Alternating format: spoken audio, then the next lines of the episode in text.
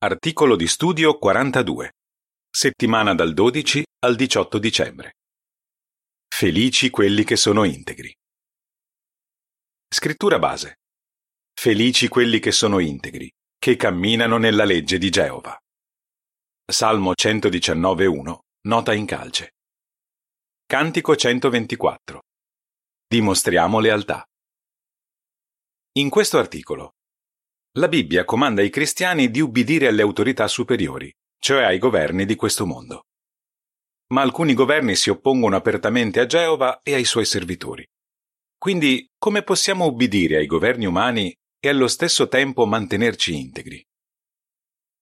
Paragrafi 1 e 2. Domanda A.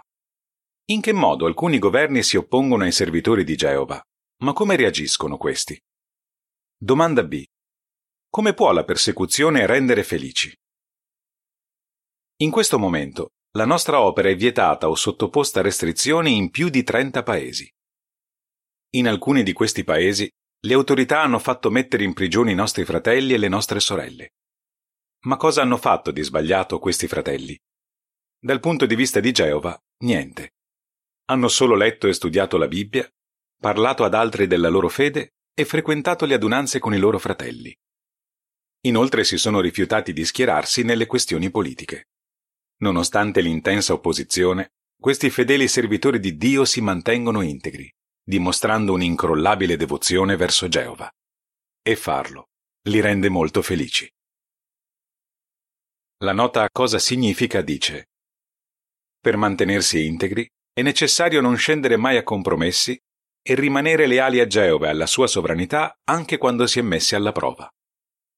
Fine della nota. Di sicuro abbiamo visto delle foto di alcuni di questi testimoni coraggiosi e abbiamo notato i loro sorrisi. Sono felici perché sanno che Geova è contento di loro per il fatto che si mantengono integri.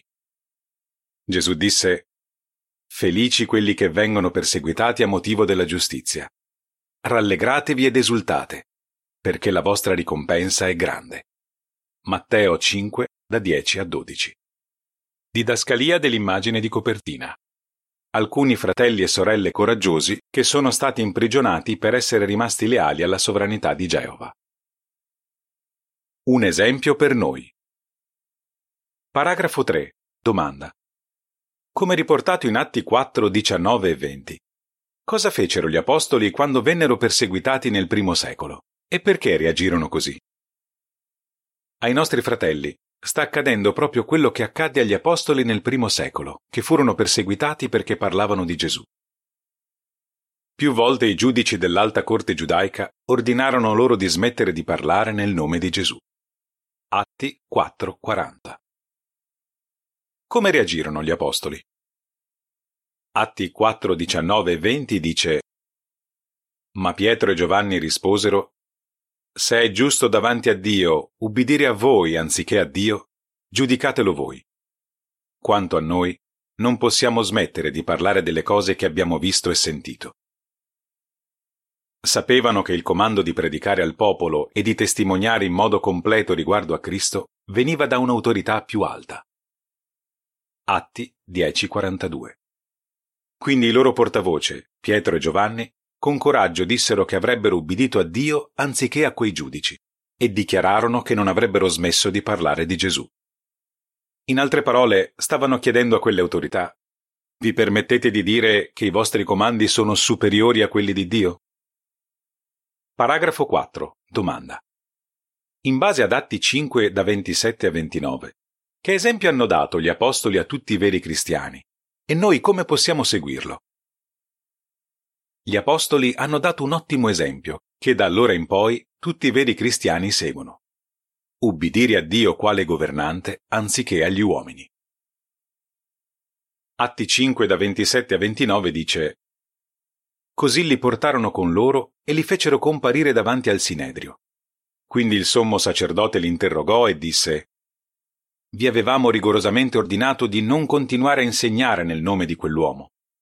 Eppure voi avete riempito Gerusalemme del vostro insegnamento e avete intenzione di far ricadere su di noi il suo sangue.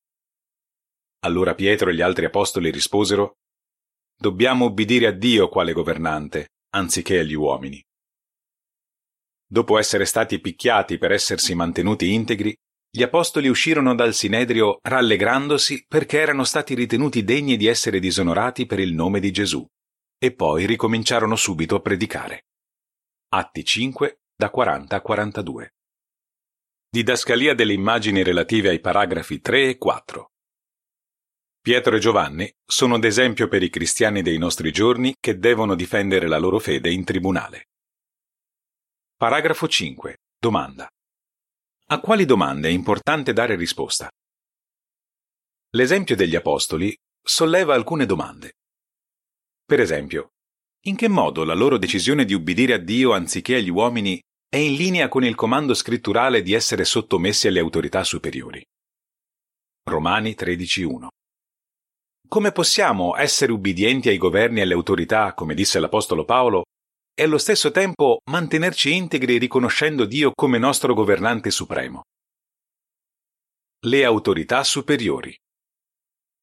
Paragrafo 6. Domanda A. Chi sono le autorità superiori menzionate in Romani 13.1? E quali obbligo abbiamo nei loro confronti? Domanda B. Cosa dobbiamo tenere presente riguardo a tutti i governanti umani? Romani 13.1 dice Ognuno sia sottomesso alle autorità superiori, perché non c'è autorità se non da Dio. Le autorità esistenti si trovano nelle loro posizioni relative per disposizione di Dio. In questo versetto, l'espressione autorità superiori si riferisce ai governanti umani, che hanno potere sulle persone. I cristiani sono sottomessi a queste autorità secolari, che mantengono l'ordine pubblico fanno rispettare la legge e a volte intervengono anche in difesa dei servitori di Geova. Per questo abbiamo l'obbligo di pagare le tasse e i tributi e di dare a queste autorità il rispetto e l'onore che richiedono. Comunque, i governi hanno autorità solo perché Geova permette loro di averla. Gesù fece capire chiaramente questo principio quando venne interrogato dal governatore romano Ponzio Pilato. Quando Pilato gli disse che aveva l'autorità di decidere della sua vita o della sua morte, Gesù gli rispose Se non ti fosse stata concessa dall'alto, non avresti nessuna autorità su di me. Giovanni 19:11 Come nel caso di Pilato, anche oggi l'autorità dei governanti umani e dei politici è limitata.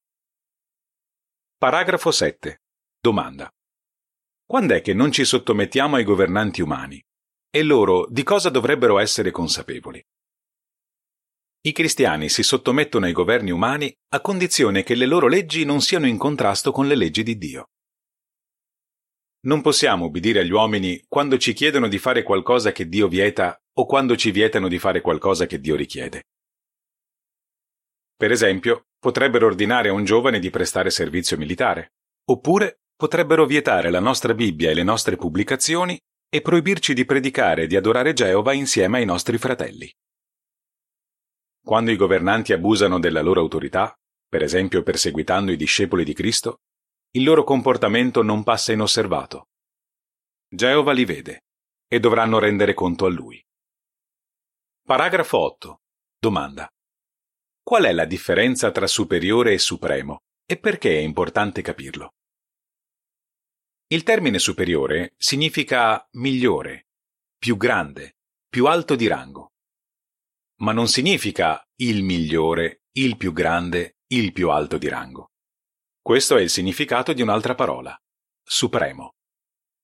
Anche se i governi umani vengono definiti autorità superiori, c'è un'altra autorità che è in assoluto la più alta o suprema.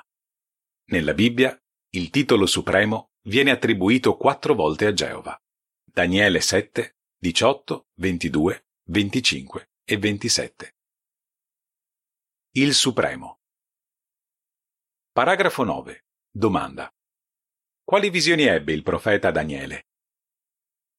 Il profeta Daniele ebbe delle visioni che dimostrano chiaramente che l'autorità di Geova è superiore a ogni altra. Per prima cosa, Daniele vide quattro grosse bestie che rappresentano potenze mondiali del passato e dei nostri giorni. Babilonia, Media Persia, Grecia, Roma e la moderna potenza anglo-americana. Poi Daniele vide Geova Dio seduto su un trono nella corte celeste. Ciò che vide dopo costituisce un avvertimento per i governanti di oggi. Paragrafo 10. Domanda. In base a Daniele 7, 13, 14 e 27, a chi Geova dà ogni potere e ogni autorità sulla terra? E cosa ci fa capire questo di lui? Daniele 7, 13 e 14 dice Continuai a guardare, e nelle visioni della notte vidi venire con le nubi del cielo qualcuno simile a un figlio dell'uomo. Fu ammesso al cospetto dell'antico di giorni e fu condotto davanti a lui. E gli furono dati dominio, onore e un regno, perché le genti di ogni popolo, nazione e lingua lo servissero. Il suo dominio è un dominio eterno che non avrà fine, e il suo regno non sarà distrutto. Il versetto 27 dice, E il regno, il dominio e la grandezza dei regni sotto tutti i cieli furono dati al popolo dei santi del Supremo. Il loro regno è un regno eterno, e tutte le potenze li serviranno e ubbidiranno a loro. Dio toglie ai governi umani ogni potere e ogni autorità e li dà a qualcuno che li merita di più ed è più potente. Di chi si tratta? Di qualcuno simile a un figlio dell'uomo, Gesù Cristo, e dei santi del Supremo, i 144.000 che governeranno per tutta l'eternità. Daniele 7:18. Chiaramente, Geova è il Supremo, perché è l'unico ad avere l'autorità di fare tutto questo. Paragrafo 11. Domanda. Cos'altro scrisse Daniele che dimostra la supremazia di Geova sulle nazioni? Quello che Daniele vide conferma una sua precedente affermazione.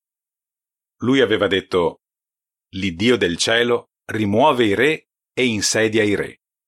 E aveva anche scritto che l'Altissimo domina sul regno del genere umano e lo dà a chi vuole. Daniele 2, da 19 a 21 e 4, 17. È mai successo che Geova abbia rimosso o insediato dei re? Assolutamente sì. Paragrafo 12. Fate un esempio che dimostri come Geova ha rimosso dei re in passato. Geova ha chiaramente dimostrato la sua supremazia sulle autorità superiori. Vediamo tre esempi. Il faraone d'Egitto ridusse in schiavitù il popolo di Geova e più volte rifiutò di lasciarlo andare. Ma Dio liberò il suo popolo e fece annegare il faraone nel Mar Rosso. Il re babilonese Baldassarre, durante un banchetto, si esaltò contro il Signore dei cieli e lodò dei d'argento e d'oro invece di Geova. Daniele 5, 22 23. Ma Geova umiliò quell'uomo arrogante. Quella stessa notte Baldassarre venne ucciso e il suo regno fu dato ai Medi e ai Persiani. Daniele 5, 28, 30 e 31. Il re Erode Agrippa I di Palestina fece uccidere l'apostolo Giacomo e successivamente fece imprigionare l'apostolo Pietro, con l'intenzione di liberarsi anche di lui. Ma Geova impedì a Erode di realizzare il suo piano. L'angelo di Geova lo colpì e così Erode morì. Atti 12, da 1 a 5 e da 21 a 23.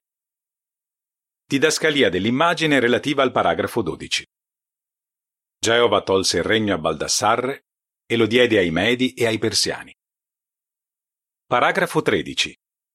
Fate un esempio che dimostri come Geova ha sconfitto intere coalizioni di governanti. Geova ha anche dimostrato la sua supremazia su intere coalizioni di governanti. Combatté per Israele, permettendogli di distruggere un'alleanza formata da 31 re cananei e di conquistare vaste aree della terra promessa. Geova aiutò gli israeliti anche a sconfiggere il re Ben-Hadad e altri 32 re siri che si erano alleati con lui. Paragrafi 14 e 15. Domanda A. Cosa dissero il re Nabucodonosor e il re Dario in merito alla sovranità di Geova? Domanda B. Cosa disse un salmista su Geova e sul suo popolo? Nel corso del tempo, Geova ha dimostrato di essere il supremo. Quando Nabucodonosor, re di Babilonia, invece di riconoscere umilmente che Geova è l'unico che merita di essere lodato, si vantò della sua forza, del suo potere e della gloria della sua maestà, Geova lo fece diventare pazzo. Dopo aver riacquistato la ragione, Nabucodonosor benedisse l'Altissimo e riconobbe che il suo dominio è un dominio eterno. Disse anche, non esiste nessuno che possa ostacolarlo. Daniele 4:30 e da 33 a 35. Dopo che l'integrità di Daniele era stata messa alla prova e che Geova lo aveva liberato dalla fossa dei leoni, il re Dario emanò questo decreto. Si tremi per il timore davanti all'Iddio di Daniele. Egli è l'Iddio vivente e rimane per sempre. Il suo regno non sarà mai distrutto. E la sua sovranità è eterna. Daniele 6, 26 e 27 e nota in calce al versetto 26. Un salmista disse, Geova ha vanificato i disegni delle nazioni, ha fatto fallire i piani dei popoli. E aggiunse, Felice è la nazione il cui Dio è Geova, il popolo che egli ha scelto come sua proprietà. Salmo 33, 10 e 12. Abbiamo ogni motivo per rimanere integri e leali a Geova.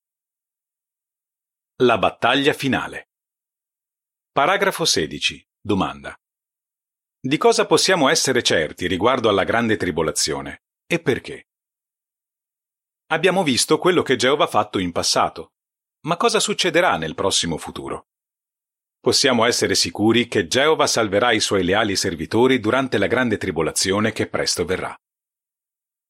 Infatti interverrà quando una coalizione di nazioni, chiamata Gog di Magog, attaccherà in modo spietato i fedeli servitori di Geova in tutto il mondo anche se dovesse includere tutti i 193 Stati membri delle Nazioni Unite, quella coalizione non avrà alcuna possibilità di vittoria contro il Supremo e il suo esercito celeste. Geova promette, certamente mi magnificherò, mi santificherò e mi farò conoscere agli occhi di molte nazioni, e dovranno riconoscere che io sono Geova. Ezechiele 38, da 14 a 16 e 23. Paragrafo 17. Domanda. Cosa predice la Bibbia per i re della terra? E cosa predice invece per chi si mantiene integro? L'attacco di Gog darà il via alla battaglia finale di Armageddon, quando Geova distruggerà i re dell'intera terra abitata. Rivelazione 16, 14 e 16 e 19 da 19 a 21. A quel punto, soltanto i retti risiederanno sulla terra e soltanto coloro che si mantengono integri vi rimarranno. Proverbi 2, 21, nota in calce. Didascalia dell'immagine relativa ai paragrafi 16 e 17.